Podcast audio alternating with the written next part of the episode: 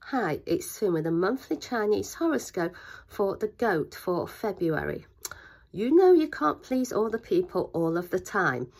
And in a way, you don't really want to. You want to do what you consider to be the right thing. So if others complain, mm, be willing to listen, but at the same time, you're going to stick to what you believe is the right course of action. And when you do that, you will soon help others see that there are other things they need to consider in order to see things the way that you do. So have a great month ahead. If you're enjoying our horoscopes, consider subscribing and sharing with your friends. Thank you for tuning in to Feng Shui Foon.